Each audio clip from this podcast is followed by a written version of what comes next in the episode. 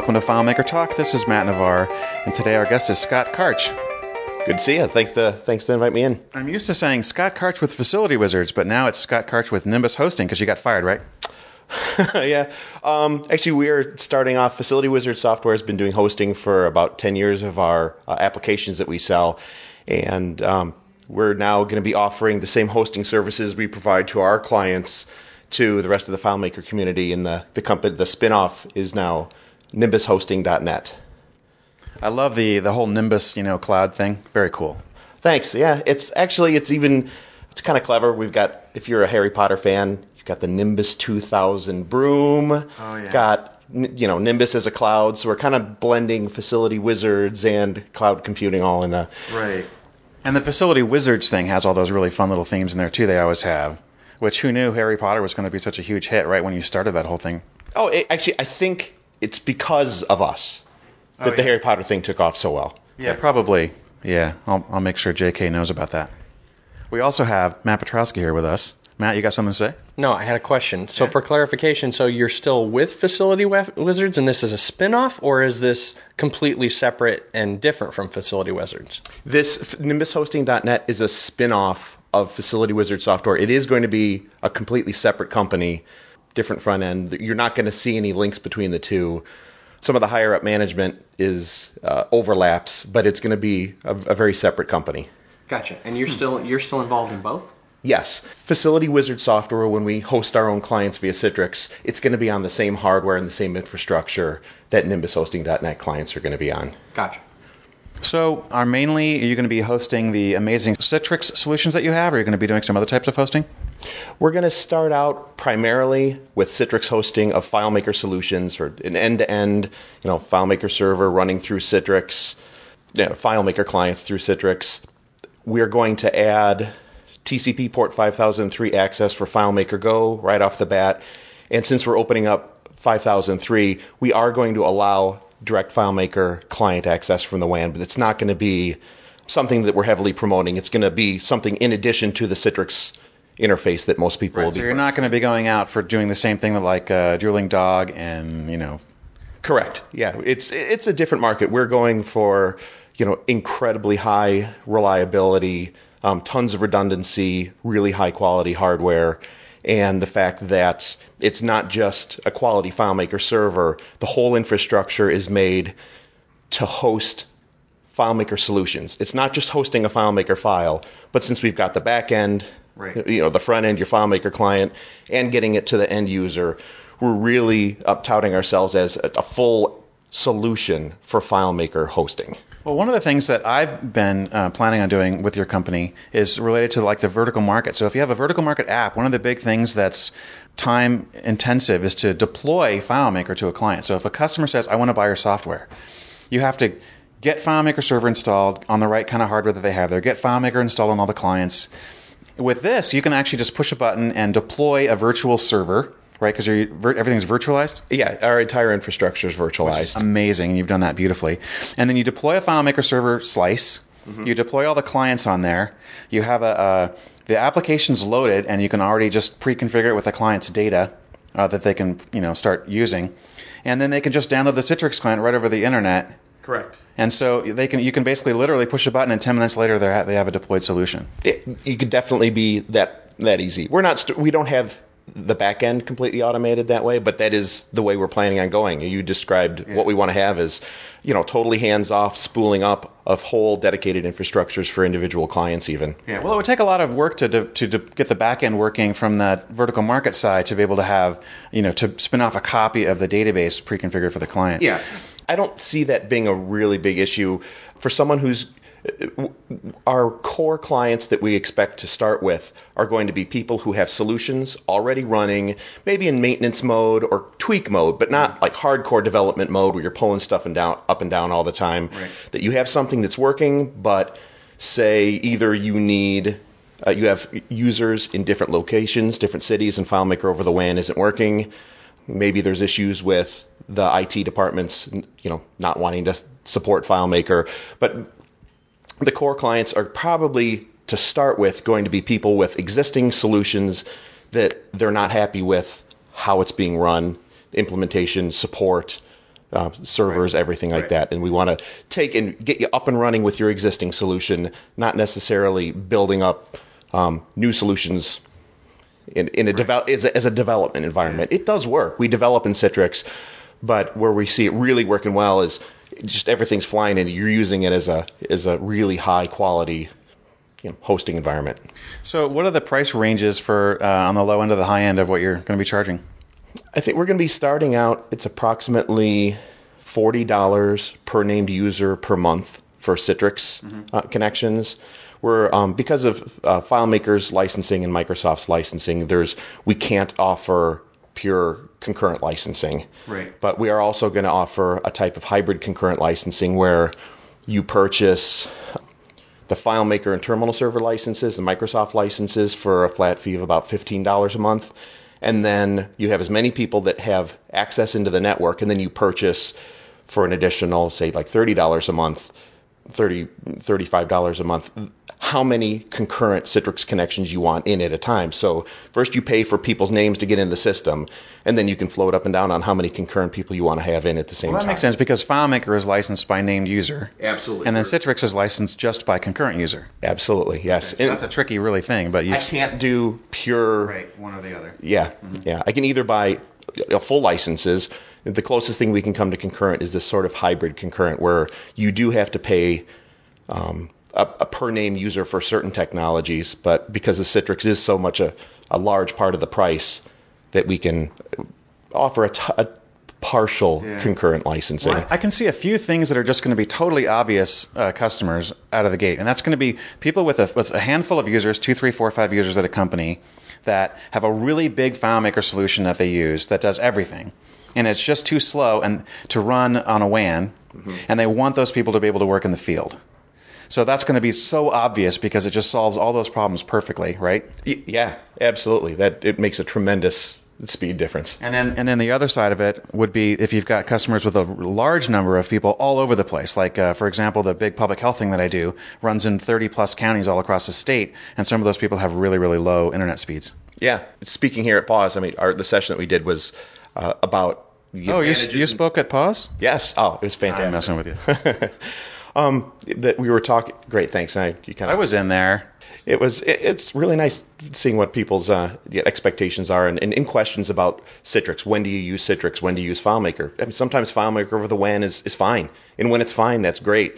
But like you're even mentioning, if you've got a lot of data and you're out in the field and you have connections that hiccup and they go up and down, I mean, you're going to constantly kill those lost connection with FileMaker Server.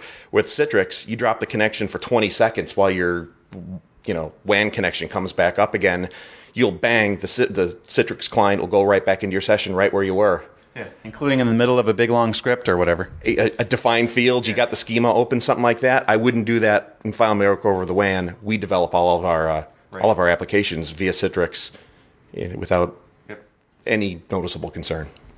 And that was my question, actually. I was going to ask you from the standpoint of last night we were having a discussion about using Go. And, Go as a first release, it's cool. You can have access to your data, but it's a little bit slow. So one of the guys was saying, I think it was Alan Imbardo, or I don't know how to pronounce his last name, was saying that he's using the Citrix on the iPad for FileMaker access as opposed to Go because it was so much more responsive and better until they actually clean up the speed on FileMaker Go. I agree. That's one thing. We already know that we're going to be pushing out far more of our solutions via Citrix, and I'm going to be recommending people look at Citrix for those exact same reasons, that it works on far slower connections with really horrible latency. Oh, yeah. You don't have to worry about it. I mean, the latency only affects your button click to tell the remote copy of FileMaker what to do. I mean, if it's really bad latency, you might not see the screen refresh for a couple of seconds, but when it refreshes, everything's there because all the work was done on a multi-gigabit back-end client-server connection. So FileMaker Go looks gorgeous. It's a fantastic piece of technology, but from the testing that we've done, in my mind, it's still for the LAN or like ultra-high-quality internet. Or an offline kind of a thing, right? So you have Go. So local file. Local files, yep. And if you can, there's locations where a local file is going to be a great way to go if you're willing to build up the syncing infrastructure to push it back up if it's data that has to sync back up into your hosted solution. It seems like to me that Citrix always sneaks in there because it's sort of like this protective layer. I mean, it's always what's running is running not on your device. It's running somewhere else that's like protected, and you're just seeing what's running and able to interact with it. There's an added layer of security that comes along with that. Well, 256-bit encryption and two-factor authentication. Absolutely. Yeah. Yeah, those things, and the fact that the data isn't on your machine. We didn't use Citrix because of that, but that's easily something that you can look at as a benefit. Comes along for the ride and allows you to use FileMaker in places that you wouldn't be able to otherwise. Oh, absolutely. That's another reason why I think the verticals or FileMaker application developers really should look into Citrix hosting is, even though it's easier than it's ever been to get FileMaker in corporate IT, it's still sometimes, if it doesn't fit the checkbox of, are you Oracle or are you SQL? You know, not other. It's which one are you? And if you're not one of those, that RFP gets, you get thrown away right there. Citrix, it's just accepted. No one blinks an eye at Citrix. There's other technologies like terminal services that can do very similar things. Right. 2X, fantastic technology. But if you're working with big companies, if you say Citrix, they just don't even think about it. Yeah, it's the oh yeah product. Oh yeah, okay. Yeah. You're good. That. You know what? Yeah. It's just like FileMaker. Like no IT person has ever questioned for FileMaker as being an established platform. I know it is. It is. Yeah. Yeah. Oh, that was joking. Yeah. Sorry, I couldn't control my laugh there. Yeah, we fight that battle all the time. That's actually how Facility Wizard software got into the Citrix hosting anyway, because there was a lot of clients who 10 years ago, 12 years ago. FileMaker was not allowed in the server rooms, period. There's just no way we were getting in.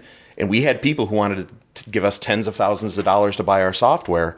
So we built our hosting infrastructure to make sales because the people wanted to buy it and the IT people were saying no. Yeah. This gets you in the door. I've never heard of a company saying no to Citrix. It's easier. They don't have to support the servers.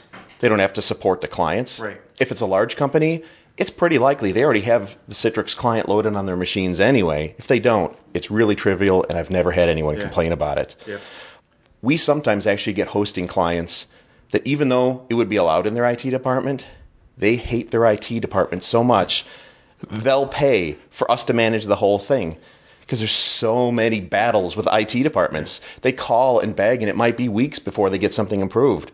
They say, hey, when we call you and ask for something, you do it that day. Yep, service with a smile. Yeah, it works. It's fantastic. It's gone from saving a couple of sales that we didn't have to Facility Wizard software now gets over 30% of our 30 to 40% of our revenue from the recurring revenue stream from this hosting. And as the IT person in charge of the hosting for Facility Wizards now, NimbusHosting.net, I don't care if they're Facility Wizard software, FP7 files, or Matt Petrowski's FP75. Well, if I was doing consulting, then I would use this as one of my tools in order to facilitate sales where I could not formally get them, because it is a hard push. It's a hard sell. When I was an SE, I've been in the IT discussions, and I know what their resistance is. So, and when you say Citrix, they're like, "Oh yeah, okay, I know what that is, sure." And then what's behind it? Hey. What are you running? Oh, FileMaker? Okay, that's fine, but you're running it through Citrix. Yeah. Hey, Scott, I want to geek out on your server setup for a little bit. Talk about the SAN and... My toys? Yes. Oh, my toys? Yeah, as we're getting ready to go live, we should be in our new co-location center within 2 months. And we're taking clients right now. I mean, we have over 1,000 clients already, but we're upscaling it and replacing all our hardware and building an infrastructure that'll hopefully last for 5 to 10 years. It's running on a big stack of Mac Minis, right? Yeah. We just thought that would be the high availability, way to go. Oh yeah. 5,400 RPM drives, awesome. Our new servers, again, everything's virtualized. We want to have a lot of flexibility with all this. So between flexibility and speed, our servers are. Again, this is really cool. Yeah. 256 processor machines. What is a 250? What's the name? I'm sorry. No, I'm sorry. It's only got 128 cores, but 256 gigabytes of RAM. Oh. So 128 core machine, 256 gigabytes of RAM. That'll do. And we've got, and we're that's going to be our new standard, and we're getting a stack of those, and everything's in these high availability clusters. A stack of those, not just one of those? Yeah. Yeah. Dude. And then what about the storage? Storage right now, we've got a Dell EqualLogic SAN that we're using. It's all iSCSI backend connections, and it's just amazing the flexibility that you get with storage, of the fact that everything's virtualized. You don't have to worry about buying full-size hard drives for an extra couple gigabytes of storage. It's really flexible. We can really, at a granular level, manage everything. We can now even start, encroaching upon the land of the eConnectix, or what's the new name? The new name. Oh, I can't remember. The eConnectix boxes, which are phenomenal pieces of hardware. I would love in the future to be able to have a couple as our ultra-fast tier of storage. Right, yeah, they can do a backup of a FileMaker, really large database in a small fraction of a second. 8-10 gigabytes in 0.2 of a second. Right. Now, I've done some tests, and if you're doing a FileMaker backup using FileMaker Server with, average server class hardware, an 8 gigabyte backup could still take better part of half an hour. It just, crunches and crunches as it's copying. With our SAN technology, even though we can't do what the eConnectix guys do, how would you guys feel about being able to do, 7-second backups of 8 gig, 10 gig, 20 gig solutions? I feel good about that. Yeah. And they're rock solid snapshots. Yeah, so what you're doing there is you're actually pausing the files and then doing, a snapshot of the... In the back end of the SAN, yeah. Right. We tell FileMaker Server, do a pause, then we send a quick command for the SAN. And actually, the pause takes the longest time because sometimes if there's a FileMaker session up and running, we have to wait for FileMaker Server to know that it has everything closed off and all the cache flushed to disk, and that it really actually closes the file, even though it keeps the end user's connections open. Mm-hmm. As soon as the file is paused, the SAN gets the release to take its quick snapshot, and then we do a FM server exe resume command, and it's a fantastic way to do really fast backups. So we're going to be able to offer, multiple backups a day, which for some people is going to be great. For some people it's needed. Sure, definitely. And in 7 seconds, you wouldn't really even notice. It wouldn't stop productivity at all. No, and in fact, if you had it on the screen and you just type something in and you're looking at it while you're writing something down, or you're on the phone, you wouldn't even see. You wouldn't even notice it. Right. And even if you did, you just think it's screen lag. Or a connection lag. Yeah, a couple of seconds. It's fantastic. So their hardware is phenomenal. I've seen it in action, and you can't say enough good about it. But to go from half an hour to 8 seconds. Oh, yeah, big. Scott, what happens if one of your network switches or a piece of hardware or a server dies? Well, redundancy is the most important thing I've been building into our network, and I'm building into our new network. As a matter of fact, a couple of months ago, I was out sick, and I was out for over a week. And partway through the week, I get a text message to my phone from the monitoring software that one of my primary servers failed. I'm like, oh, shoot.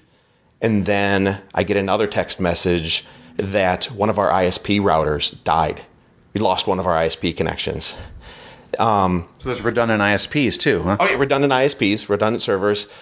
I had a UPS die. A whole UPS died. And we actually ended up with zero downtime. Wow. Yeah, we had, it's all about redundancy and planning, looking at any single piece of hardware and saying, if this fails, how can I keep everything running live? And, having it recommend everyone to look at their own infrastructures to do this. If you have UPSs, if you have redundant power supplies, get separate UPSs for the two power supplies. That's why we had a UPS die, and the other UPS was running, so we didn't lose any connectivity. We completely lost the hardware for one of our ISPs. The other ISP took up the load, so we lost $30,000 worth of hardware worth of capacity, and no one even knew about it. Oh, actually, and one of the Citrix servers crashed and went down. Just for good measure? One of those bad days. And no one reported any outage. No one noticed it. The people who were on the Citrix servers, they did get their connection dropped. They logged back in again, and they were back up and running. No one called and even mentioned anything. And wow. So like a year's worth of failures in one day. Yeah, a year. That might even be 2 years worth of failures from what we normally see. And redundancy is key, and that's how we're building our infrastructure. Did you read your horoscope that day? I should look back and find out what it was. I'm sure it was something totally wrong. I'll find love today. Funny. So what other stuff you want to tell me about this new hosting project? Just if people are interested, if they've got issues with FileMaker over the WAN, they've got clients that have offices around the country and they're having connections, connection issues, SPID issues. Same with Go. Go, you love the interface, but you're just realizing it's too slow for out in the field, someone out in a truck driving around. Give us a call. We can set up a test file, test solutions. Where do they go? Because I know you said Nimbus, but let's make sure it's spelled correctly so people can go to the domain. The domain is nimbushosting.net, NIMBUSHOSTING.net. Perfect. That's NET. Yeah, .net. Perfect. Yeah. So, well, thanks so much for the time, but yeah, be happy to answer questions about if they have Citrix deployments that aren't working well, if they're having problems. We have a lot of experience, and be happy to help the rest of the FileMaker community out if they have clients that there's a few things you need to know to run FileMaker really optimally in Citrix environments, and I'm always happy to help out. Yeah, it's actually interesting. So you can spend some extra development resources to make your app work really well over the WAN, right? So you can make it really light and really fast and do some certain things so the login times and the use times are fast. There's way less that you have to do to make it work perfectly in Citrix.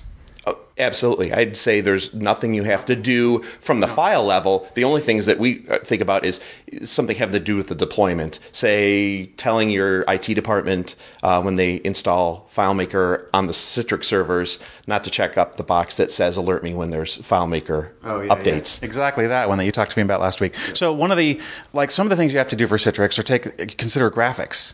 It doesn't have graphics. It doesn't draw the screen the same way. And it's Windows only. It's Windows on the back end. It's very Mac-centric, just from where FileMaker came from. Yeah, that means if you've got a client that's all Mac, they're going to be seeing Windows, a few things that are sort of Windowsy. But the Citrix client, totally Mac, totally uses all the Apple keyboard shortcuts. So you can use command. All the command keys work exactly the same. I'm glad to know that. I have to admit, I've kind of strayed off the ranch, and I kind of work in the Windows world now. But if it does, that's fantastic, and that helps tremendously get people so they don't have to relearn at least keyboard shortcuts, which are critical. Oh, yeah. I develop on Citrix, too. So if you're in Citrix, you hit Command-Shift-D, you're managing the database, Command-L, layout mode. You don't have to use control keys like you do for example, Microsoft Remote Desktop does not support the command key. Right. Yeah, the Microsoft Desktop definitely is just mapping exactly the keys that go in. So the Citrix client, the Citrix folks were smart enough to say, by default, it works that way. That's fantastic. I'm glad to know that. And then, as you said earlier, the Citrix app for iPad is a thing of beauty as well. Yeah, it works really well. If you've developed a layout that works really well for Go, if you've designed for the form factor of either the iPhone or the iPad, that layout is going to work fantastic for Citrix as well. Cool. Scott, thanks for your time. Thanks so much for having me.